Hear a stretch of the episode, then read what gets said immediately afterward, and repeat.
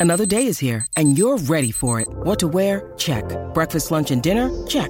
Planning for what's next and how to save for it? That's where Bank of America can help.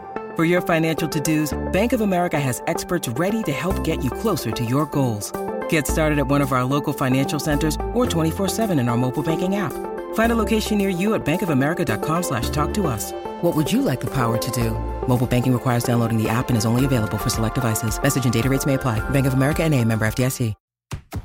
This is the Royal Blue Podcast from the Liverpool Echo, giving you the inside track on all the big talking points from Goodison Park. Hello and welcome to the first ever edition of Analysing Everton, your tactics and analytics podcast, courtesy of the Royal Blue channel. Um, to my left is Mr. Josh Williams. Um, I'm David Hughes, of course. Josh, how are you, mate? Good, mate. Yeah, this is uh, going to be a bit different to what we usually do, isn't it? Well, Yeah. certainly myself, at least. Yeah, it is. Yeah, it's uh, would it be right in saying it's your first ever Everton podcast? It is, yeah. First ever Everton podcast, but um, hopefully I'm prepared enough to uh, keep up with yourself. Yeah, well, I mean, it won't be hard, mate. Let's be honest. um, yeah, what we'll probably do is maybe introduce ourselves a little bit to people listening. Um, talk a little bit about the pod and then crack on. Um, so yeah, uh, obviously I'm a tactics and analytical content writer, I suppose, uh, at Reach PLC. So Reach cover Liverpool Echo, um, Manchester Evening News, Newcastle Chronicle, Football London, quite a few of the uh, local journalism outlets. Um, and the idea is just to bring a little bit more tactics and analysis to mainstream media. Um, that's pretty much the same thing for you, isn't it, Josh, in the same role? Yeah, um, we're the first two in the company with these roles. Um, we were appointed around a year ago now. The, the technical word for the role is football scouting writer. Um, and as David said, we're just responsible for providing mainstream football analysis, really the kind of thing that you'd see on Monday Night Football. We is is what we do daily. Um, just providing insights, delving into tactics, um, and rather than using like traditional cliches to to address certain situations, we will maybe go a bit deeper to actually assess whether that's the truth or you know things like that. So hopefully we'll be able to provide a bit of an alternative angle on um, on what, what else is out there, basically. Yeah, definitely. Um, in terms of the podcast itself, you may or may not be aware. I, I- assume a lot of people listening or watching won't, but we both do a show called Analysing Anfield, don't we? Um, Yeah. Which, ironically, obviously, I'm an I'm an Everton fan. Josh is a Red, but we've never found any issues with that, have we at all? Because of the, um, I think just the, the way the podcast is, it's it it's not it's nothing really to do with rivalries or trying to you know one-upmanship, is it? It's just analysis of the game. Um, Yeah. It's no point scoring, you know. It, I I should point out very early on if that's what you're looking for, you're probably better going somewhere else um, because this isn't it. We're not going to be doing on this show. Um, but yeah, Analysing Anfield started this year, didn't it? It's been quite a success. It has. It's went down really well. Yeah, we do an analysing Anfield episode every week, um, and we just address the things that I've basically just mentioned there. Um, and it, it's went down really well to the extent that you know it's it's worth branching out. Um, and you know we don't tend to discuss you know refereeing decisions or VAR or anything like that. Um, we tend to keep it quite analytical, and most of all unbiased. I think we you know assess certain situations Definitely, completely yeah. objectively Yeah. and you know, hopefully you'll get a, a, a gauge of what we're what we're about throughout the, f- the first episode today. yeah, hopefully. Um, that probably takes us on to onto where we're going to go with the show. Um, with it being the first episode, I thought it'd be good to maybe just almost take stock of uh, Marco Silva at Everton. Uh, obviously, we're into a second season now. We're coming close to the end of November, nearly December, so we're getting a good gauge as to where these are. So we'll look a little bit of his the staples of his philosophy at Everton, uh, what we've seen so far. Um, general thoughts on on Everton so far this season. Um, you know the good and the bad, really, and then have a look at a few players. Um, one I'd like to look at because I seem to be talking about him all the time is Iwobi. Um, Yeah. Big fan. yeah, definitely, yeah. Um, and then we'll have a quick reflection on Southampton. I mean, it was nearly two weeks ago now, so we won't loiter too long. And then we'll have a look ahead to Norwich, which could be a could be a big game given the, the fixtures Everton have got on the on the horizon. um, so yeah, we'll we'll look at Marco Silva initially at Everton. Josh, um, you know, he last season he finished eighth. Everton are currently fifteenth under him. I mean, it doesn't look great on paper, does it? But is it as, in your opinion, is it as bad as it seems? Or Well, that, what you've just said there is a good point. That it doesn't look it doesn't look great on paper. Mm. But I think what what we're hopefully going to do is provide a bit of insight into why it's important to look beyond that. Basically, yeah, football's obviously a very low scoring game, um, and the majority out there are inclined to focus on results and determine their own opinions based on that. But if you actually do look a little bit deeper, you get an insight into the story, and I think. I, I mean, I don't get to write about Everton a great deal because you know you're you're the blue in the group, so yeah, you, you write about them most of the time. But there, there was a period last year, um, around the January period, I think it was, or something like that. I, I actually got to write about Everton for one of the first times, um, and I just I analysed, you know, what, what he was doing, the, the numbers and that objectively, yeah, as though I didn't really know Everton. Do you know what I mean? Like, Yeah. fr- from Like a blank complete- canvas, Yeah, blank yeah. canvas. Yeah, and uh, it, it it was just quite evident that, like for me, the, I think what he's trying to do, he's trying to instill like a, a modern, uh, quite assertive, high energy game, high tempo. Um, but at the time, I, I wasn't entirely sure that the actual squad as actual players was suited to that. Hence, you know, I, I mean, Everton obviously intense presses. I'm sure we'll get to that. yeah, Uh, it's very intense without the ball. But I think one of- one of the things I picked up on was that because um, they don't really have the the entirely suitable players in possession, the possession based players, it kind of resulted in the ball almost pinballing in and around the midfield area for 90 minutes. Yeah. Basically, that was how I deemed it, you know, objectively speaking at the time. Um, I think I think the recruitment's improved slightly. Uh, I think you've gradually improved upon what, what was there last year. But I do I do see similar similar issues in terms of he's he's trying to instill a certain brand of football.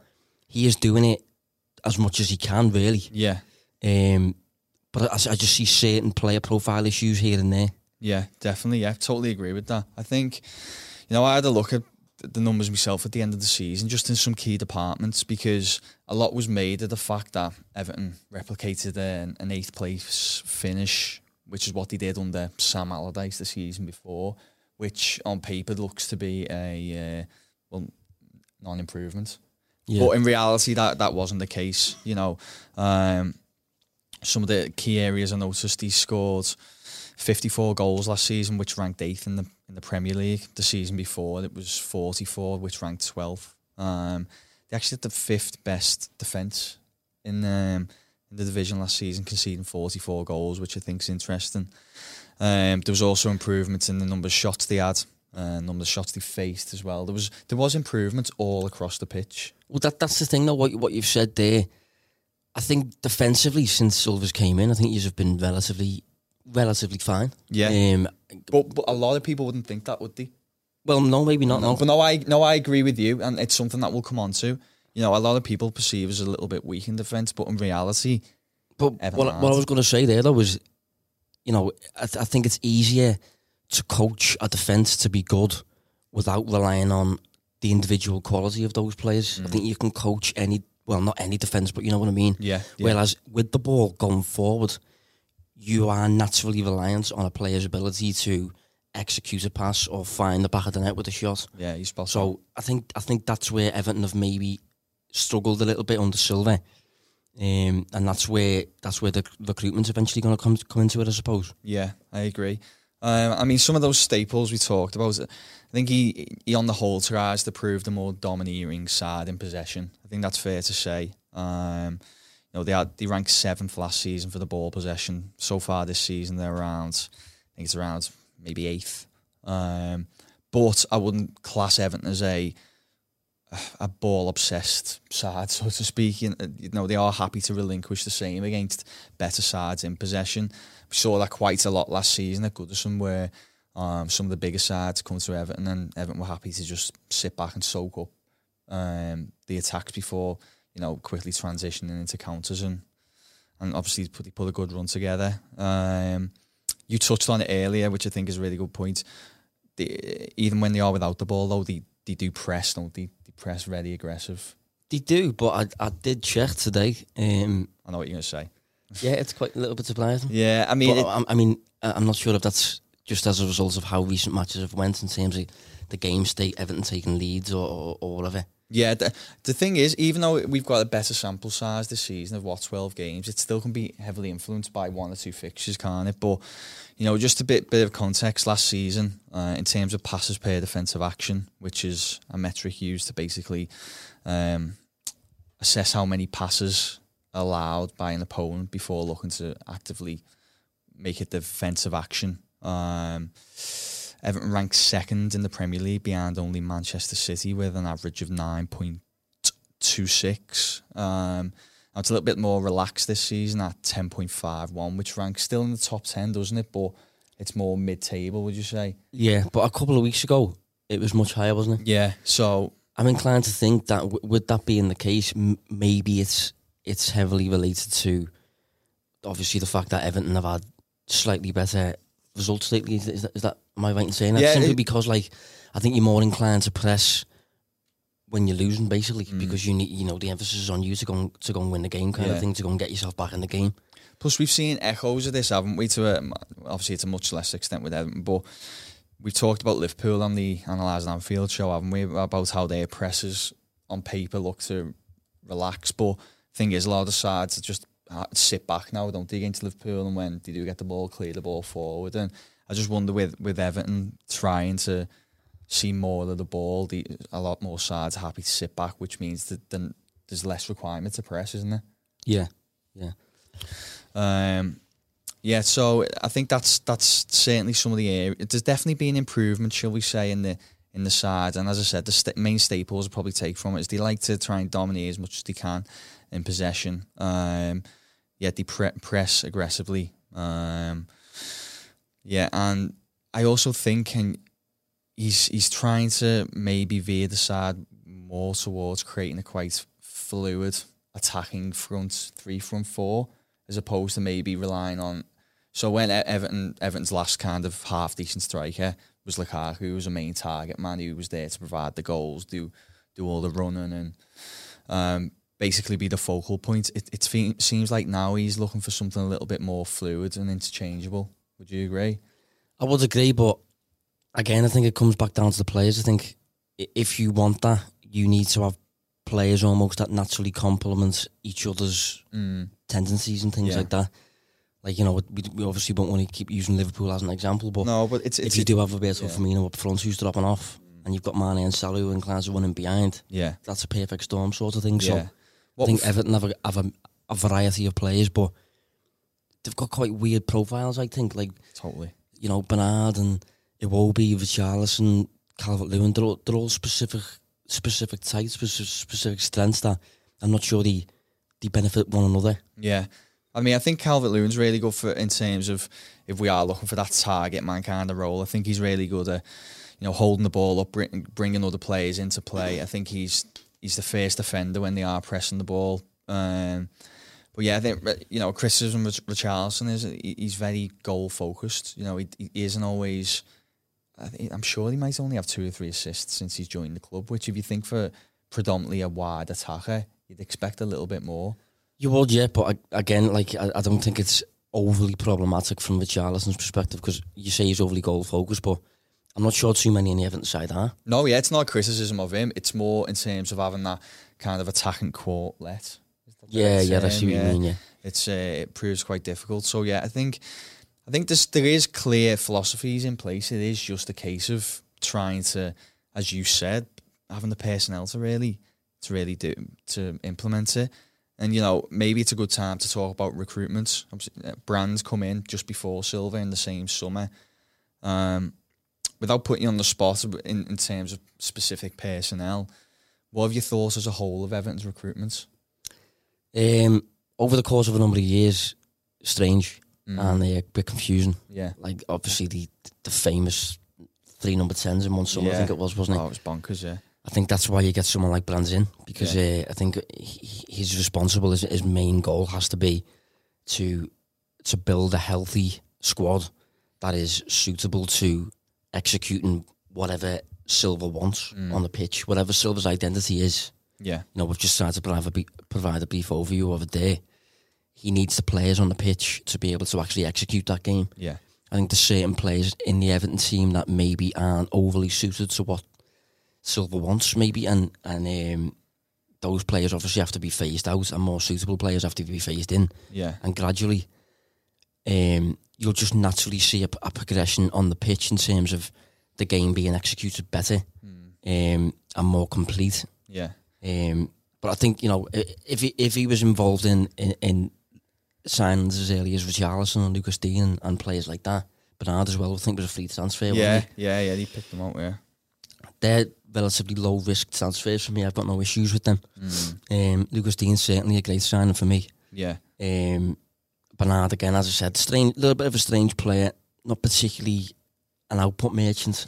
yeah. Considering free transfer, as I said, not Yeah. much risk there. So You can. Um, I found with Bernard, he, he's got sometimes consistency issues, but he's he's probably the best left side sided player ever. Now, to be fair, um, you know, we we brought Iwobi in, but I'll I'll save the Iwobi talk for a little bit later in terms of his best position.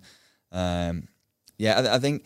I just think it's important for him to to not make mistakes in the market. Yeah, I think it, it'd be better to almost not sign anyone than go and sign someone who's potentially going to be a, a high risk. You don't Yeah. want to take risks in the transfer market because Yeah, I think you're spot, and that was I think that was something that they were juggling with um, this this summer. You know, the they, they, they clearly wanted another centre back. They wanted Zouma, couldn't get him um, for whatever reason. It turned out to be, and it was you know did they re- did they really want to iron out another 40, 50 million on a on a centre back who isn't going to definitely improve the side? yeah, well that's what I mean. If you if you look at, I mean, the perfect example, Man United at the minute. Yeah, I think they've consistently over the years splurged money basically mm. on players that they think that they need and they think that are good. yeah, But I think it's we're at a point now where it's it's beyond just signing good players.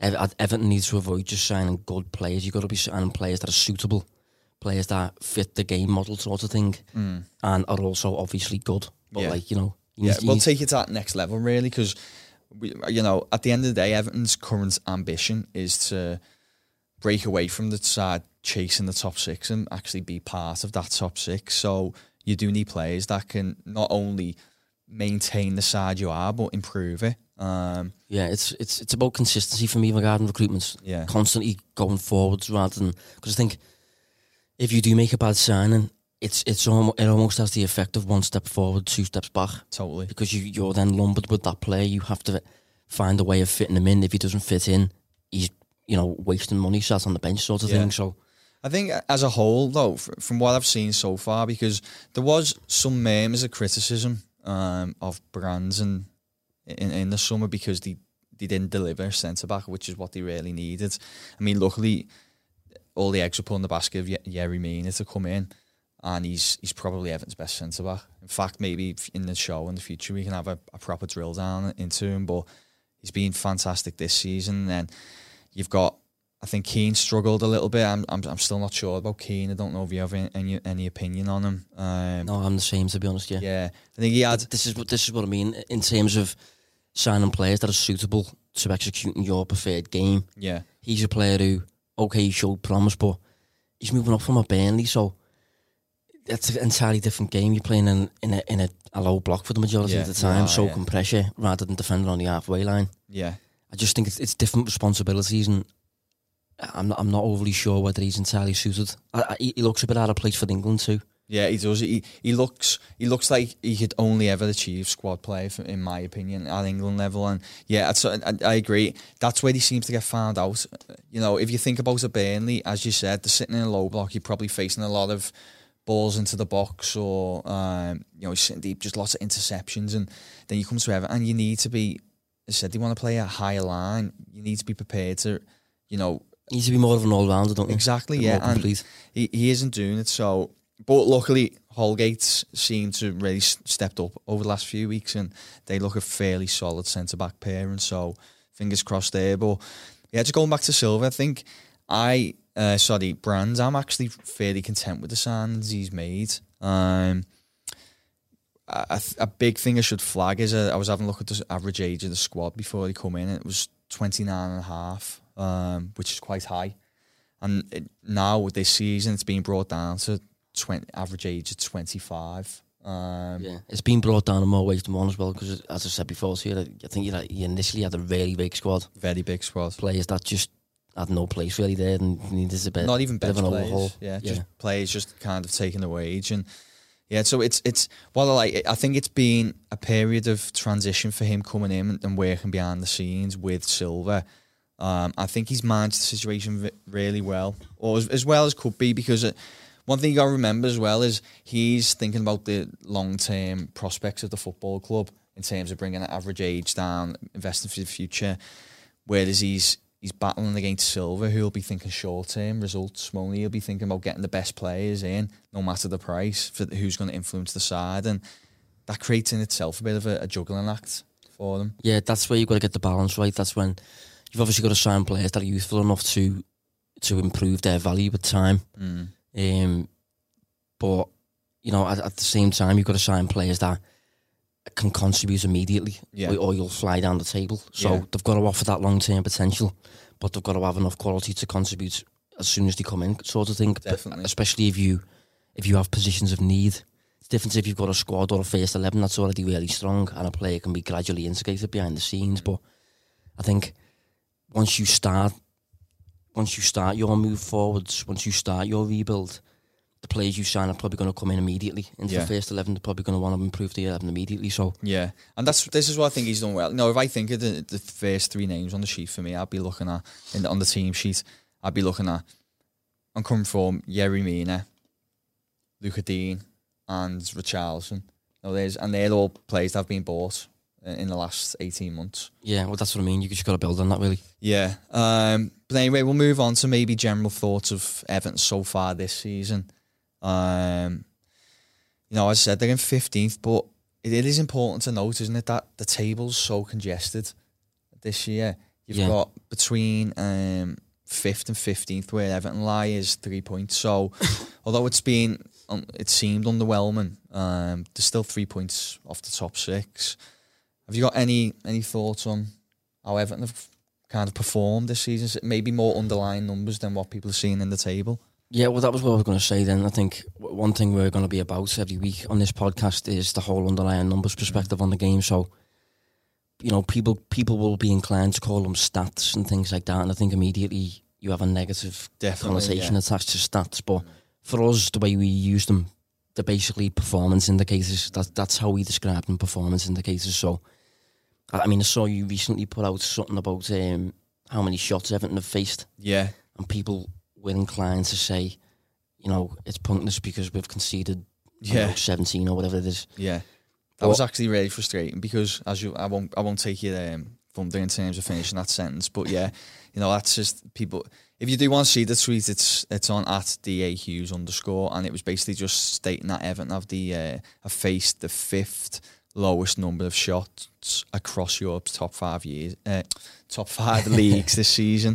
Um, which uh, on the surface of it seemed bonkers, didn't it? Couldn't believe it. But as you were saying, sorry, mate. Yeah, Yeah, but that's what I mean. No, pe- people are inclined to say, yeah, but we've conceded 20 or, or whatever. But at the end of the day, the, the two coincide in terms of one tends to relate to the other. One tends to, you know, you've got to be bothered about the process rather Yeah. than just looking at the outcomes. yeah, So rather than looking at solely the outcomes, we try to look at what influences the outcomes.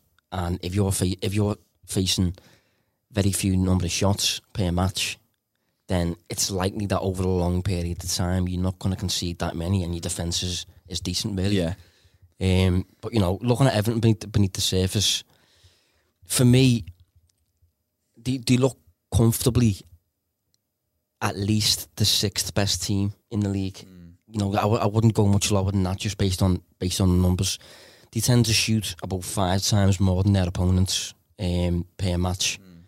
Um, I think opposing teams find it generally difficult to generate shots against Everton. Um, obviously, they, they, they, they tend to press, they're inclined to press.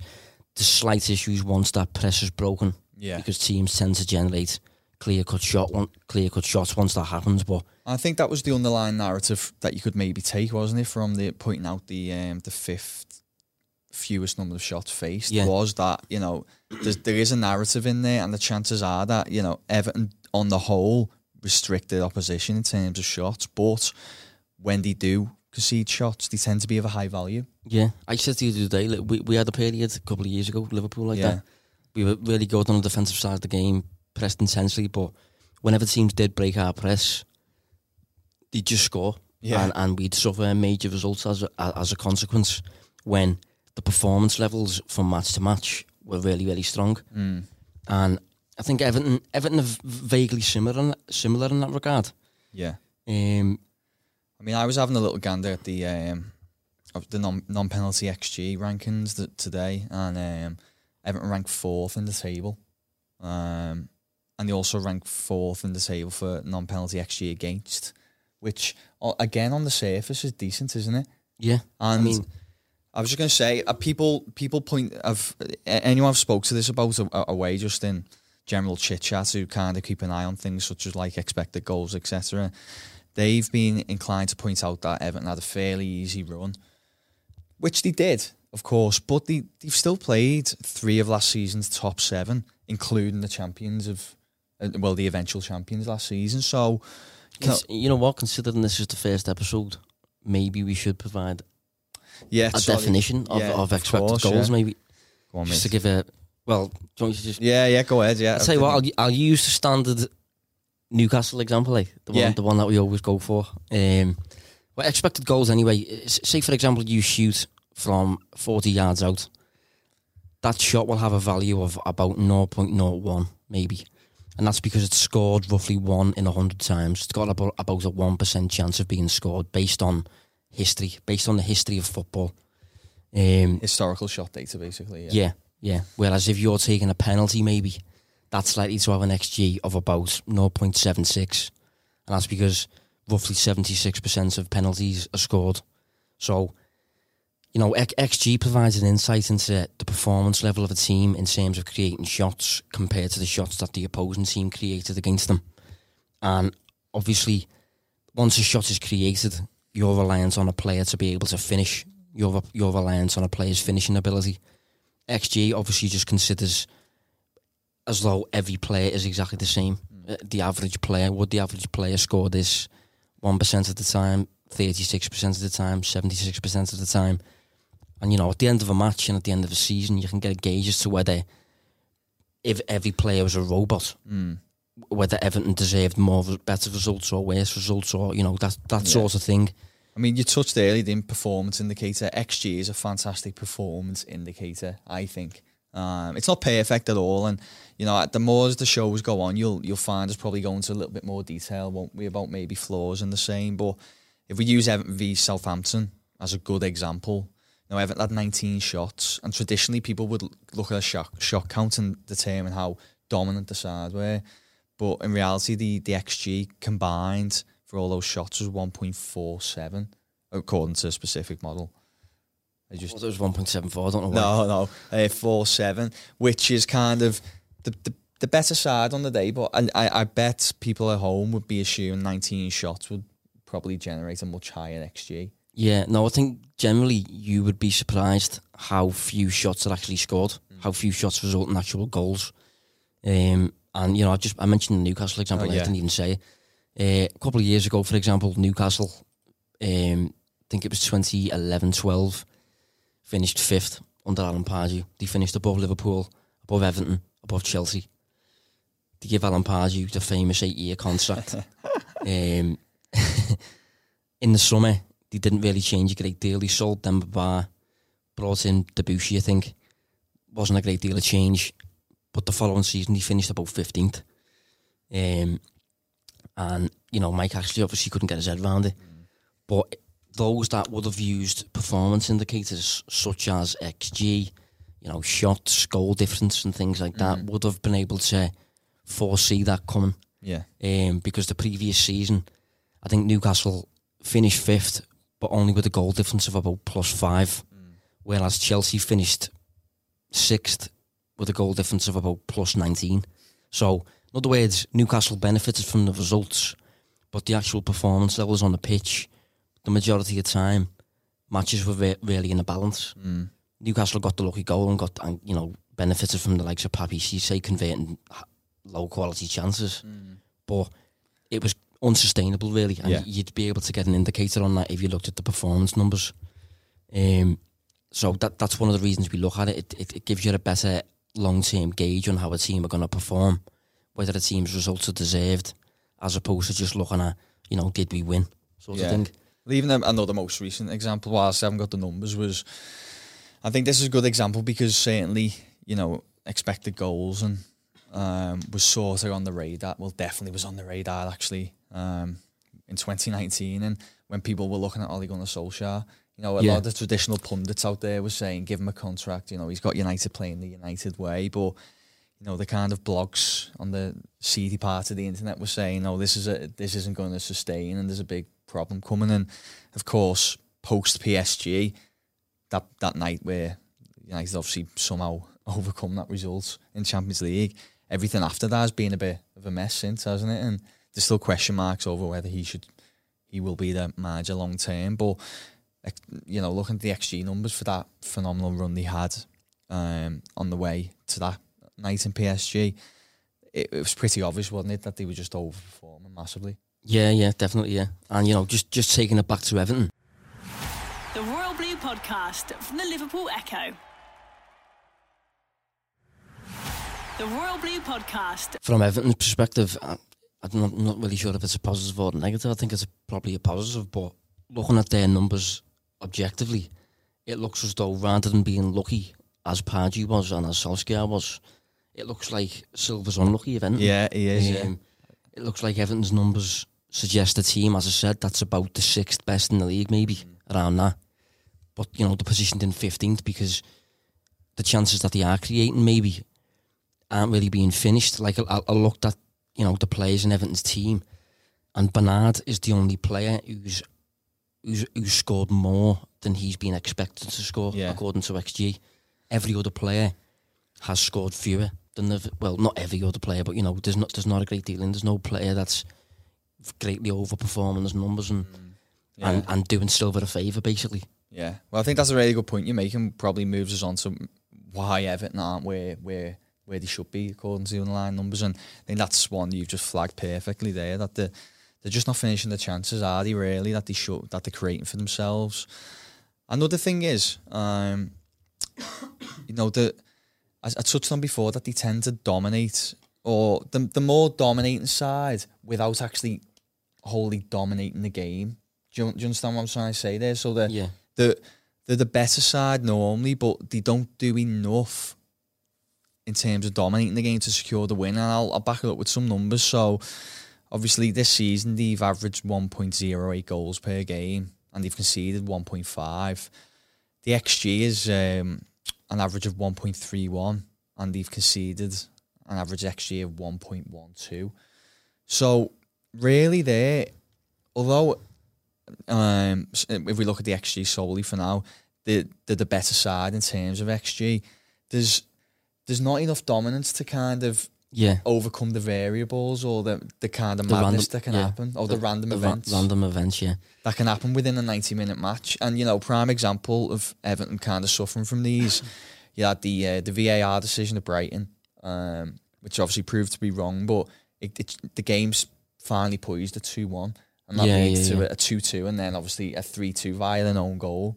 Yeah, I think Uh, I think City are the perfect perfect example of what we're talking about there. Mm. One of the reasons Guardiola consistently wins leagues and consistently wins matches and things like that. Every year he gets in and around 100 points, which is relatively unheard of, is because the way his teams play, he exhibits dominance over the opposing team, not just in possession, but you know, consistently City t- seem to take roughly around maybe 17, 18 shots per match, and they face about maybe six. Hmm. So if in every match, I don't care who you are, Yeah. you're taking 18 shots and the opposing team's fa- taking six, you're going to win the majority of them. Yeah. And the more you can get that in your favour, the more likely you are to win the match, regardless of random events that can occur during games, like red cards or you know, penalty decisions or or things like that. And it's important to know from an Everton perspective, you know, Josh mentioned it before, but Everton averaging around 12 shots per game and the opposition's um, 7.8. So, you know, That Ev- is quite that is decent. yeah, Everton Nothing wrong with- are on the right track, aren't they? Yeah, that that that is you know sound. I've got no I've got no issues with that. That's you're out shooting your opponents Yeah. on average by about five shots a game. That as long as it increases, yeah. which it should do if you continue to sign better players. Yeah. you know that's that's an upwards trajectory. Yeah. Um, another thing we should point on, but we won't we won't stay on it. I'll just flag it quickly because you can, you've probably spoken a million times about this with your mates down the pub or at the game or whatever. But uh, set pieces have been killing Everton as well for the last eighteen months. Um, they've conceded seven so far this season and um, sixteen last season. That's that's thirty two percent of all their league goals are being conceded from set pieces. Um, Yeah, it's not great. it's an Achilles heel, isn't it? Really, It is, yeah. if you can just try and get down to that to maybe ten or twelve percent, then you're going to see a huge difference in your results. Because, as we mentioned many times on other shows, football is a low scoring game, and a goal will often be a deciding factor in a match. Yeah, So- like uh, for example, I'll just give you an example on that. It's it's also an Achilles heel of Chelsea at the minute. Mm. Frank Lampard's team. Chelsea, most matches do tend to dominate their opponents this season. They're doing very well. All their results are deserved according to the numbers. But they do seem to be suffering at the hands of set pieces. For example, they played Liverpool a couple of months ago. Mm. Ehm, um, fairly even game. Don't think there was much in it at all. Liverpool scored from a direct free kick Yeah.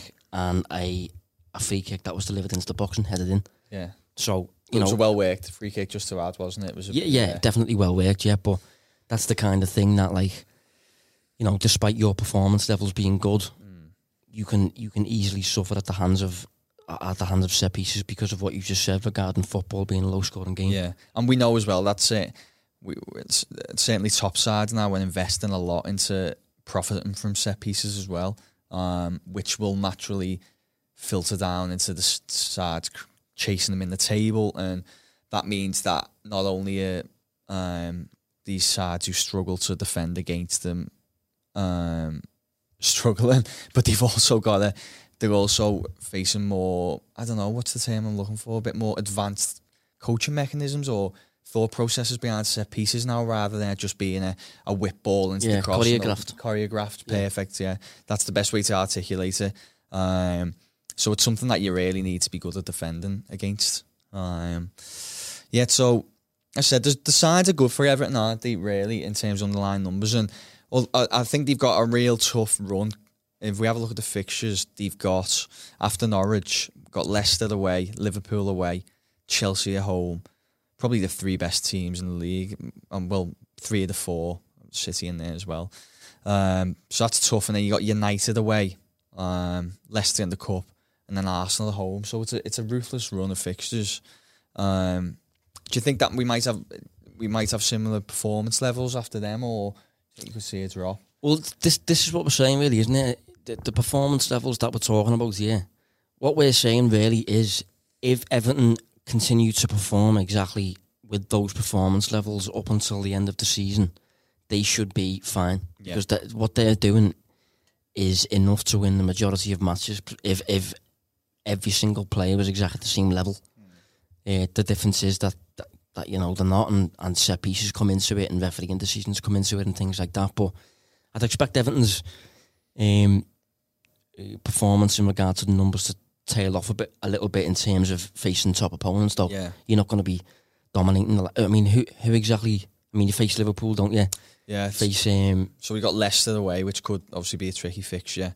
Chelsea at home, we we know Chelsea. We've been really impressed by Chelsea. I think that'll be a really tough game. But I must say, those three games are really tough. But United shouldn't really be a, a side that f- feared. Okay, that the, I'm the, not. I'm the- not sure Leicester either. I mean, we Well, we, yeah. we have addressed Leicester, haven't we? And yeah, we know that the, they, they may be on the brink of a drop off at some point. Yeah, just just based on Leicester's numbers, you you would get the perspective that they have benefited a lot from aspects such as luck and red cards and things Mm. like that. And I, I think what, what it is for for Everton, um, I said I won't stay out too long, but their their away form isn't great either. I think if that was a home fixture, I'd I'd I'd, I'd, I'd fancy them a little bit more just to Yeah, yeah. bring it down. But um, yeah, it's it's not. It's away, so it'll be interesting. Um, we'll move on anyway to someone I, I mentioned earlier. I'd like to talk about, and that's new boy Alex Iwobi, uh, who came in the summer. Now we were we were both sitting at the news desk at the Echo, wasn't we? When um, Iwobi's kind of transfer or news of it come from nowhere. Was it the second to last day of the window? Yeah, it was certainly Yeah. inside the second to last. It might, might have even been the last, you know. And it stand it stands out to me that I remember you saying you, you like Iwobi. Yeah, that Yeah, my, my yeah. first thought was it's an interesting outside the box type sign. Yeah. That didn't even cross my mind as an option, if, if I'm honest. And it, it, I think a lot of people, and I did a piece at the time uh, along these lines. So this isn't me kind of saying I knew better than all you because this is the impression we were getting. But a lot of people thought he was going to be a Zaha alternative, and I don't know if if it was a masterstroke in that he was going to be something a little bit more, or they were just looking for an- a Zaha alternative, and he proved out to to be this person. But he's probably not.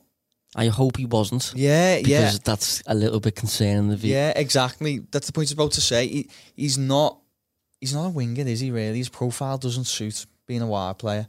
No, if if from what I pick up on whenever I look at a Iwobi, he always shows up well in regards to being a player that is capable of progressing the ball up the field, which is easier said than done. It sounds Yeah. very simple, but in terms of advancing up the pitch, getting from A to B, that's what I think Awo- is Iwobi's best quality. Good in tight spaces, doesn't need many touches to make a decision on the ball, and his decision is usually good. Um, so he, he's a player that I mean, I'm not sure if, if you about to mention it, but he, he's a player that for me seems to suit quite a central role in a lot of systems. Yeah, Um, perhaps even as an eight, depending on who's surrounding him and depending on again what, what your system is. But I I do really like him as a player. yeah, uh, yeah. I mean, spot on. Totally echo it. Yeah, I've I've been banging the drum really for him as a as a number ten, but I have said even as a number eight, if Everton were looking to deploy a, a, four three three type formation, which I think Silva still wants to do, and I'm not too sure. Um, he's had some opportunities, but this this season, just with the injuries, it's been difficult to kind of fill that midfield. But I would like I would like to see him as an eight. I think he could be really good in that role. Um, but if we just focus on being a number ten, yeah, I have to agree. He's he's really dynamic. I, although the sample size in terms of minutes is different between the two players, but this season he's averaged around just short of 25 passes received per 90 minutes. When you compare that to Sigurdsson, who averages just just on 20 per 90, I think it shows Iwobi is just better at finding pockets, you know, using that kind of awareness to to find the holes within the opposition's setup. Yeah, well, that was one. That was one thing I've got. I was going to make, but I've uh, I've took a little slightly alternative route on Yeah. that. Um, I think he's more inclined to show for the ball as well. So I just looked at over the past calendar year. Um, 38 number 10s have played over 1,500 minutes in Europe's top five leagues. 38. And Sigurdsson's 34th for passes per 90. Yeah, Now, I know that's obviously reliant on tactics and style and all things like that, but it, it it's basically all, it does also capture that he, he doesn't see the ball a great deal, considering he's technically a link man, really. In- Yeah. In, number 10, obviously different responsibilities and things like that, but a main responsibility usually is to link the play, to provide a bit of glue, or like, you know, the whole advanced pivot Yeah, advanced kind of thing. pivot, Um, Yeah, and you see the thing I have with Sigurdsson, and I do like Sigurdsson. You know, I think he's a he's almost like a I don't know. He, he, he's he, although he still hasn't scored a direct free kick since he's joined Everton, but I was about to say he's a set piece specialist.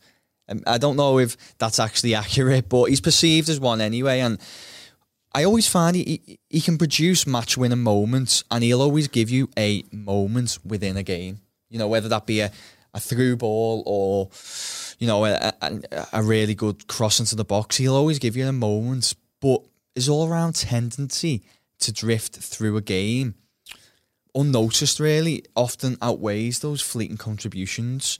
Yeah, know- I, I totally agree that he's he's one player who's definitely capable of almost winning a match on his own. Yeah, But at the same time, I think in the grand scheme of things, he's inclined to negatively impact the system yeah, just because he's he's, he's almost like a, a cog that's not working sometimes. And if, if obviously if a cog falls down, then the whole the whole Yeah. system breaks, sort of thing. I'm not. I don't think he's as bad as that, but I don't know. I've always looked at Sigurdsson and thought he he looks to me as though he's got similar qualities in terms of delivery to De Bruyne and Alexander Arnold. Mm. And I'm I'm always curious as to whether he, he never really seems to be tested in the 4-2-3-1 on the right side. Do you get what I mean? Yeah, In so a- coming in into the half space. Yeah, area. just just so he can put those deliveries in from the inside right position. Mm. Um, just as a as a test because I'm not I'm just not certain he's a ten. I'm not so I'm not sure he's a he's a, a positively a positive contributor as a ten. Um, I think we can probably say he isn't really. Um, certainly now, obviously he's, he's getting older as well. He just hasn't. I don't think he just hasn't got that uh, that prowess in the in that area that you need. like, you know, like, like I, I watched the Wobie a couple of weeks ago against West Ham at Goodison. Everton played superb on the day, but I picked up on Iwobi making a real difference because he was inclined to just like pick up the ball and play a really short pass around the corner with like one two touches, Mm, yeah, uh, good in tight spaces, as I've said, li- linking the play without requiring any real time on the ball Yeah. and things like that, and just moving, as I said, moving moving this team up the pitch, Yeah. but doing it quickly without allowing the opposing team to actually assess the sit- situation. yeah, yeah. That's it. Too often, Sigurdsson will, he'll, he'll just allow sides to get because he is a bit slow and laboured. He just allows sides to switch into the environment and organise and work out what's going on, who's making passes where, you know, close them down, take that yard. That, as you said, Iwobi doesn't. I, I, you know, I put a, a thread on Twitter about Iwobi's impact. Now, Iwobi actually didn't start the Southampton game. He was on the bench and Sigurdsson started number 10. But Iwobi come on in, in the second half and I, for me, I thought he was integral to the second goal. Um, you know, he, the ball's played into him in the centre circle, and for me, I think Sigurdsson, who's he goes back to goal at this point, takes a touch there before spinning round on it, and Iwobi takes no touch, lets the ball roll past him, drives forward with the ball to allow um, Sidibe to make the overlap and run. And then he plays a perfectly weighted ball for Sidibe to run onto and put across it. It was just a, a brilliant piece of play that didn't really get the credit it deserves, and also a piece of play I don't think Sigurdsson would have been capable of producing. Yeah, I just I just think he's he's a little bit of a, a tactical misfit in terms of like he is is capable of those moments in matches, so he almost just gets a place in the side, but he requires certain certain circumstances to be able to apply his game on Yeah. the pitch. Yeah, Um, and I think, you know, Coutinho was similar to that. Coutinho's got got to have that kind of like hybrid role from the left to the central midfield, and he's got to be allowed to like see lots of the ball and shoot wherever he wants Yeah. and things like that. And if you're good enough to demand that, fine, it's worth it's worth doing. Sigurdsson was undoubtedly good enough to demand that at Swansea, yeah, and it looked as though whenever Swansea scored, it was him doing it. Mm. But the higher up you climb, the better you've got to be to demand such a tactical, a tailored tactical role. yeah, The highest I can think of is Messi. yeah. Obviously, he spends the majority of the match walking. He's got his own role vi- Yeah. virtually, but because of what he delivers, he is worth those adjustments. I'm just not sure Sigurdsson is. Yeah, spot on, mate. Highly, um, totally agree. Just quickly, a final word on Iwobi. The the only negative I can really think at the moment is he doesn't he doesn't have a lot of goals to his game. Um, he scored two so far this season, all competitions. Three last season, I think it was for Arsenal. Um, but that's only league and domestic cup. I know he scored in the Europa League final, didn't he? Did he? Yeah, I'm sure he did. Um, Who? Iwobi. Oh, uh, I'm not sure. Yeah, I'll, i we'll say he did for now. I can't quite remember. Um, but anyway, yeah. So Iwobi's lacking goals from his game at the moment. Do you do you think that's something that should be a concern, or I know. Yeah, I don't. I I, don't. I don't think it's a problem. would you? Because is is this because you consider him more of a creator than a goal scorer? Yeah, it, it is goal scoring's not a problem, mm. providing you get goals from elsewhere. Yeah, I think you let him do what he's good at in the team, which is for me possessing the ball, mm. and you let other people do the scoring. Okay, that might them people, them players might not be there at the minute, but yeah, as I said, you know, we we were talking about Brands's recruitment there. If he keeps going in the way he's going, maybe be inclined to move Iwobi into either a number ten or an eight, yeah, get players in the team who are going to score, and then there's less of an emphasis on Iwobi to do so. yeah. It was Iwobi who scored in that final, by the way, just to confirm. Um, yeah, well, I'm re- really conscious that time's getting away from us here. Um, but I just want to touch on um, Moise Kean very quickly. Now, Evertonians were over the moon with this signing, and so was I, to be honest. Really exciting. We haven't really seen anything of him so far, um, and when he has come in, he's been a bit of a misfit. He's looked a little bit out of sorts, and yeah, it's a strange one, really. I'm just, I, I, I still think he's going to be a success big time. I think he potentially needs a run in the side. Obviously, through the week, he uh, he played for the Italy under twenty one side and scored two goals. Maybe that's the confidence he needs. Do you think he'd still be a really good player for Everton? Yeah, I, I don't see much of an issue at the minute. He's only been in, you know, not, not for long basically, and he's still, I think he's 19 years old. Isn't Yeah. he? He scored six Um, goals in Serie A last season before over like very little playing time.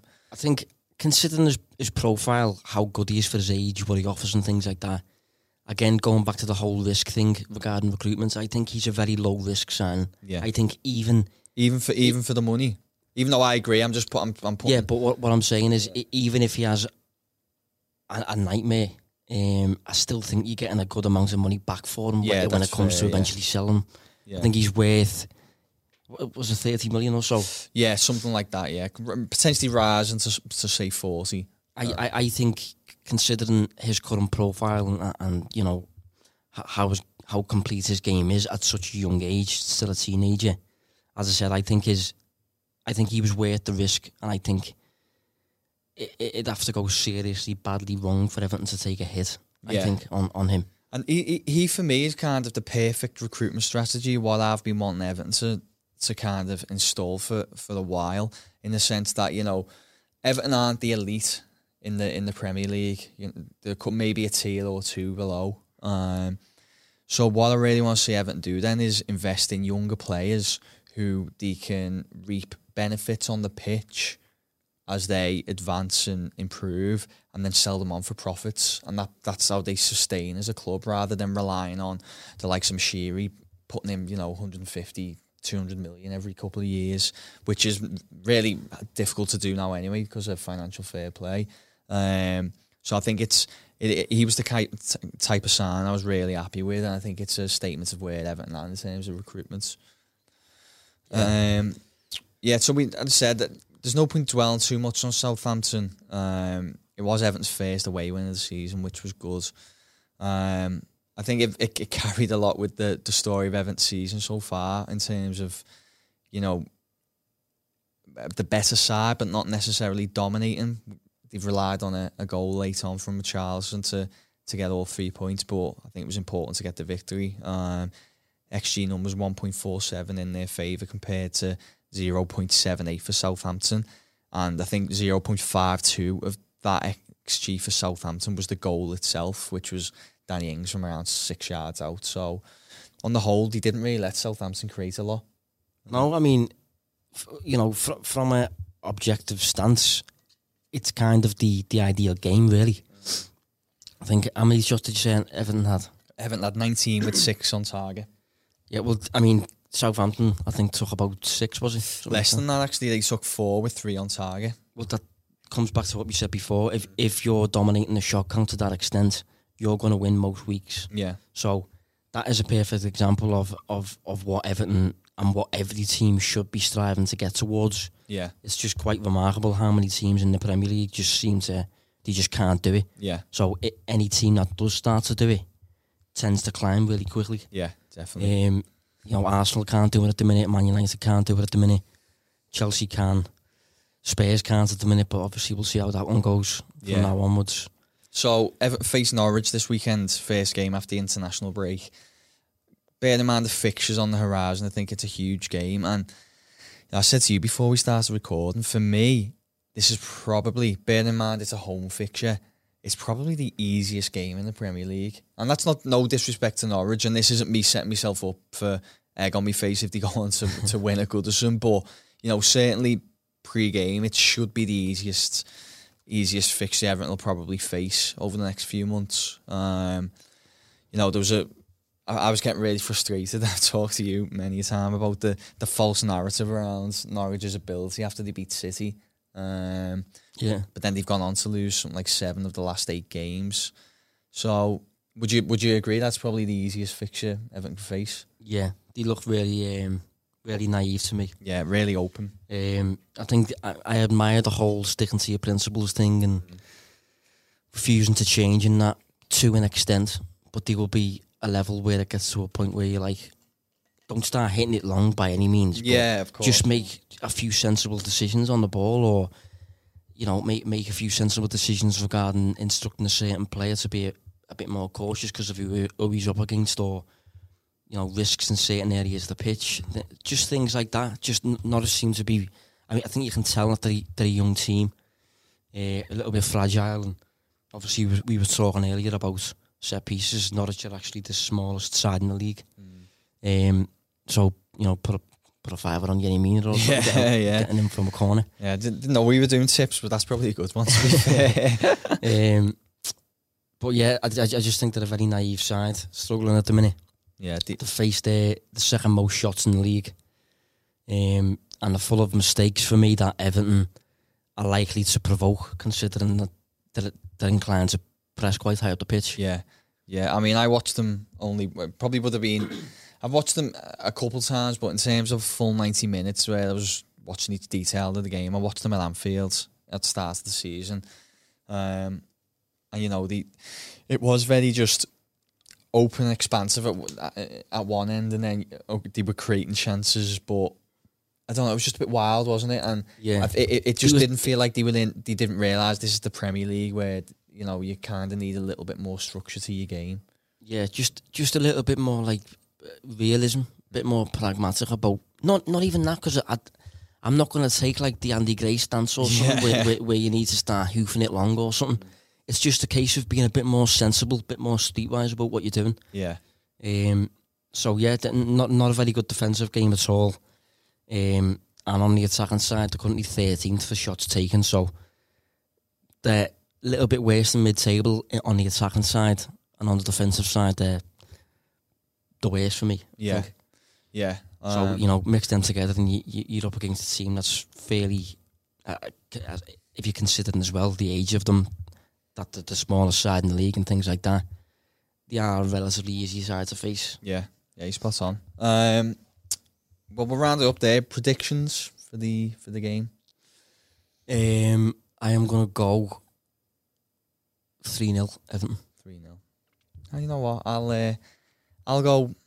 I'll go four one. yeah, just so. Uh, I, I, I, Everton seems to have a tendency to concede against players who haven't scored for a while, and um, Pukki's obviously in a in a huge drought for Norwich, but he did score three goals in two games over the international break. So maybe he might find find a way to net one. But yeah, I, I, I, I absolutely promise though that my three 0 doesn't derive from the fact that Lucas Digne's in my fantasy team. Like, a little bit of hope in that one. I He think. needs to go back and man actually. um, but listen, yeah, uh, hopefully you enjoyed the first show. As I said, it'll be it'll be a regular show, and um, well, yeah. If you've got any feedback, by all means, if it's nice stuff, send us a tweet. If it's if it's not, then DM us so no one else sees it. But uh, hopefully you enjoyed it. Um, any questions, drop us a line, and and hopefully we'll see you tuning in for the next one. You've been listening to the Royal Blue podcast from the Liverpool Echo.